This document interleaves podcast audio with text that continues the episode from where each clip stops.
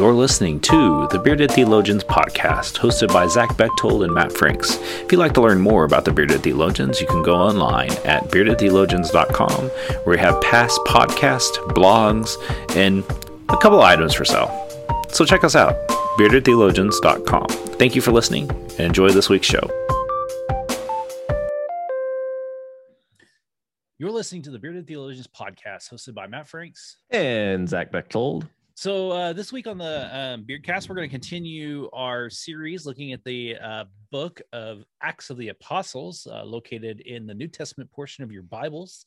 Uh, for those of you that aren't familiar with uh, scriptures, um, and this week we're going to talk about kind of an, a, a semi-important story. It's not an important story if you ask Zach, but it's an important story to the narrative of the rest of the uh, New Testament. And we're going to talk about Paul's call. And so I'm going to let Zach go do his thing on that. Today we're going to talk about Paul and it's called the ministry. Anyways, I'm not a big fan of Paul. If you've listened to this podcast, if you haven't listened to this podcast, I will be upfront. I'm not a big fan of Paul. Uh, I don't know. I have a love hate relationship mostly, uh, somewhere in that gray area of of that. But uh, this is an important story as we see. Um, uh, I have a hard time with the word conversion uh, for a lot of reasons. Carry a lot of lot of baggage with that. But this uh, interaction that Saul, uh, who becomes Paul, uh, or changes his name to Paul, uh, has with um, the people around him and with Jesus. So uh, Saul, chapter nine, Acts chapter nine starts out with Saul going out and just spewing murderous threats against the disciples. Um, anyone who is following Jesus in these moments, Saul is out to round them up, arrest them, and kill them. Uh, that's that's what he is doing, and to do that, he's he's a very good uh, rule follower in this case, um, and to do to do what he's doing, he has to have letters from the synagogues uh, to go and round these people up. And so Acts chapter 9 starts out with uh, Saul going and doing that very thing, uh, rounding, getting these letters, and then uh, going on this journey to start rounding people up. On this journey, uh, we pick up in verse 3. During the journey, as he approached Damascus, suddenly a light from heaven encircled him. He fell to the ground and he heard a voice asking him, Saul, Saul, why are you harassing me? And Saul asked, Who are you, Lord? I am Jesus, whom you are harassing, came the reply. Now get up and enter the city. You will be told what you must do. Those traveling with him stood there speechless, and they heard the voice but saw no one. After they picked Saul up from the ground, he opened his eyes, but he couldn't see. So they led him by the hand to Damascus. For three days he was blind and neither ate nor drank anything. And here's where it gets really interesting, uh, if that wasn't interesting enough. In Damascus, there, are, there was a certain disciple named Ananias. The Lord spoke to him in a vision Ananias. He answered, Yes, Lord. The Lord instructed him, Go to Judas, Judas's house on Straight Street. That's a really specific detail. Here's the house, here's the street, right? and ask for a man from Tarsus named Saul. He is praying. In a vision, he has seen a man named Ananias enter and put his hands on him and restore his sight. And Ananias countered, Lord, I have heard many reports about this man. People say he has done horrible things in your uh, holy to your holy people in Jerusalem. Here's he here he's here with authority from the chief priest to arrest everyone who calls on your name. And hear what Jesus says. The Lord replied, Go. This man is the agent I have chosen to carry my name before the Gentiles, kings, and Israelites. I will show him how much he must suffer for the sake of my name. And Ananias went to the house. So, Matt, as you hear uh, kind of the bulk of that uh, classic uh, Saul and Paul story, what uh, what sticks out to you? Well, I'm I've always um, so when I was in seminary, I took a, a an immersion class on uh, Paul, which I was like a lot like you and not a fan of Paul. wasn't just mm, never never um, inspired me. None of his writings inspired me um, so much. I, I, just i just never could get into it. Give me the gospels you know give me jesus but don't give me paul. Right. um, but in this class one of the things i began to notice was um, the idea of moving away from the idea of conversion to call. Mm-hmm. and uh, I, I, think about that a lot when I talk about this story, whether I'm preaching on it or something. And, and I, I really do believe it's a call because he was never converted to anything because there was nothing to be converted to. Um, at this time, or as, as we are right now in the thick of Acts, where we're at in the thick of Acts, there was just Judaism. Like there mm-hmm. was just, it was just a plain, simple Judaism. It wasn't, there wasn't Christians the people that follow, were following Jesus or following the way, which was they understood of what it was. It wasn't they right. wouldn't call themselves Christians; they called themselves following the way. They still saw themselves as Jew, right? Like I mean, that was just the and and we see we we haven't gotten there yet, but um, I mean that's where we see the the issues of controversy of circumcised, uncircumcised, and who's in, who's right. out. How do we, you know, all right. that stuff, all that stuff that we're still wrestling with today in some ways. Um, and and so I always I after hearing that I kind of gained this um, respect for Paul um, that he heard the call from Jesus and he reoriented his life. Right.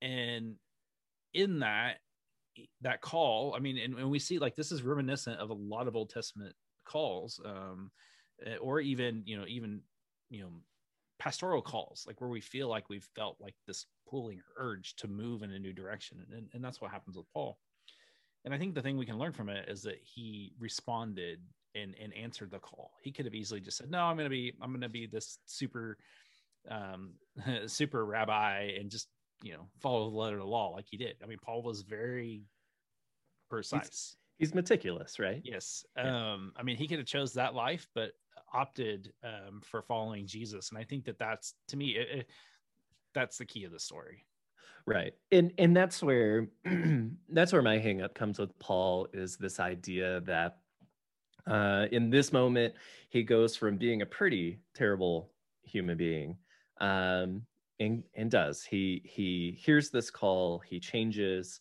uh, his attitude he changes his his thinking um, and, and, and begins to follow jesus in this way. And that uh, like you said it's it's not so much a conversion as it is he hears this call and he moves towards it. And and I, that's where my hangup comes on when we when we just sit on that that conversion thing and they're like oh well he converted and he's the end all be all well he's not. Um yeah he's got a bunch of letters and then a bunch of letters written in his name throughout the new testament but it's still jesus. We're still looking towards jesus. Um and what Christ teaches us throughout the Gospels. Uh, Paul is just like anybody else who's called to share that. And what I like here um, is is is the the Lord replied, "I've chosen this man to be the agent to carry the name before the Gentiles, the kings, and the Israelites. The message is for all, right? And I'm going to use this guy." Um, and we see that through Paul's writings of he goes really specifically to the Gentiles. Um, and you're right. It's not about do this, this, and this. It's just Paul's message is do the thing that you're doing and do it well. you can't have both. And him and Peter get this is getting kind of down on the line, but that's Peter and Paul's rub against one another of, well, are you going to do the Jesus thing or are you going to do the Jewish thing? Pick one, you know. Uh, and and Paul, you know, calls Peter and and James and those guys super disciples or super apostles and uh, has some digs at him there because he's just trying to do his thing. Um, and and there's rightfully some rub, right? Of this guy was out there trying to round us up and kill us and and arrest us and do these things. And like Ananias in this story is like, yeah, I don't want any part of this guy. I've heard about him. Uh, that carries along with Paul throughout his journey, I think uh, and even into today, right? I have an issue with Paul partly because of that. He was being a dick. Uh, and yet we we have to take that into our own lives of how have we seen people change? How have we seen people in our lives hear a call uh, and and change their lives in such a dramatic and drastic way? Are we willing to see that in them as well? Well, and I think that that's where like I'm still not a big fan of Paul. I Yeah.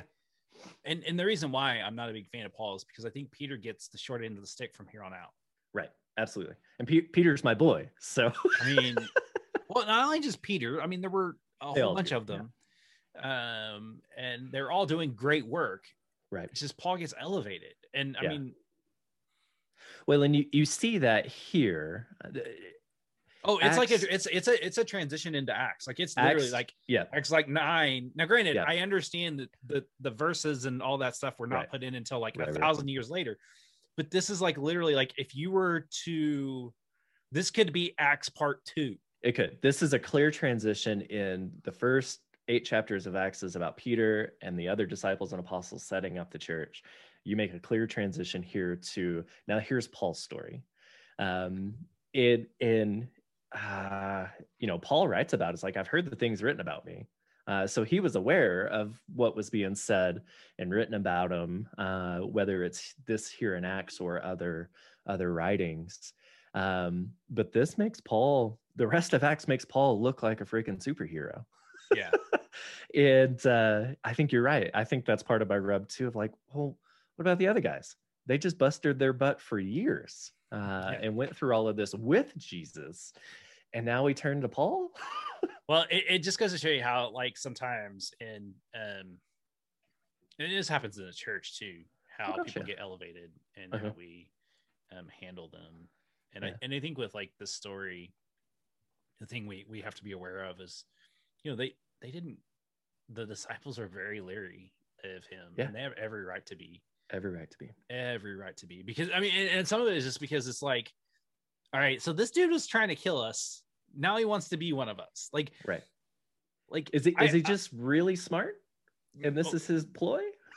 I mean, is he being a spy? I mean, come on. Right. I mean, you know, I would be questioning: is is this James Bond, um, Right. or is this, uh, you know, Michael Weston? Is he trying to be like a super spy and and then like find out our secrets and then, you know, destroy us from the inside out? Um, what an evil plot twist if it would have turned out to be that way. Um, and and I think that that's where like we have to be open and aware of these things Mhm. um like th- this is an important story to discuss you can't I, I don't see how you could not talk about the book of acts and not talk about paul's call like, Right. there's just no way because i mean especially like as we'll discover as we finish this out you know we're going to spend a little bit of time on that and we just have to i mean Right. you, you can't can't exclude this story this is a pivotal part of the story and uh, right and and it, and it is because you're right it shows us that that call story but it also shows us here's opportunity for grace that that god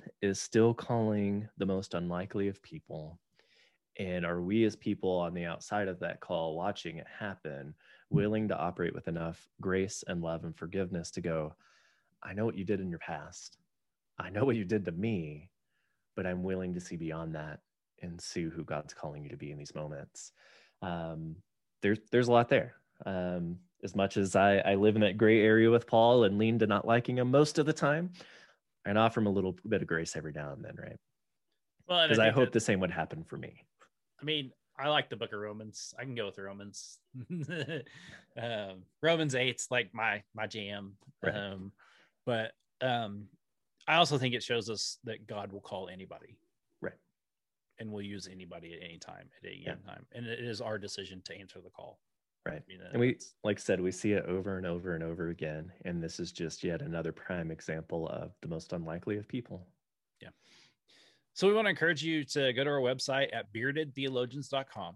Uh, check out all of our great gear and um, things that we have there. We have some really great podcast uh, post past podcast um, up there. Um, and so, you know, just check us out at beardedtheologians.com. And so for the Bearded Theologians, I'm Matt Franks. I'm Zach Bechtold. Thanks for checking us out. First, guys, I want you to subscribe and like this video and put that thumb, push that thumbs up. Thank you for listening to the Bearded Theologians podcast. Don't forget to like, subscribe, and share on all social media outlets. You can check out old episodes and more information at beardedtheologians.com. Thanks for checking us out.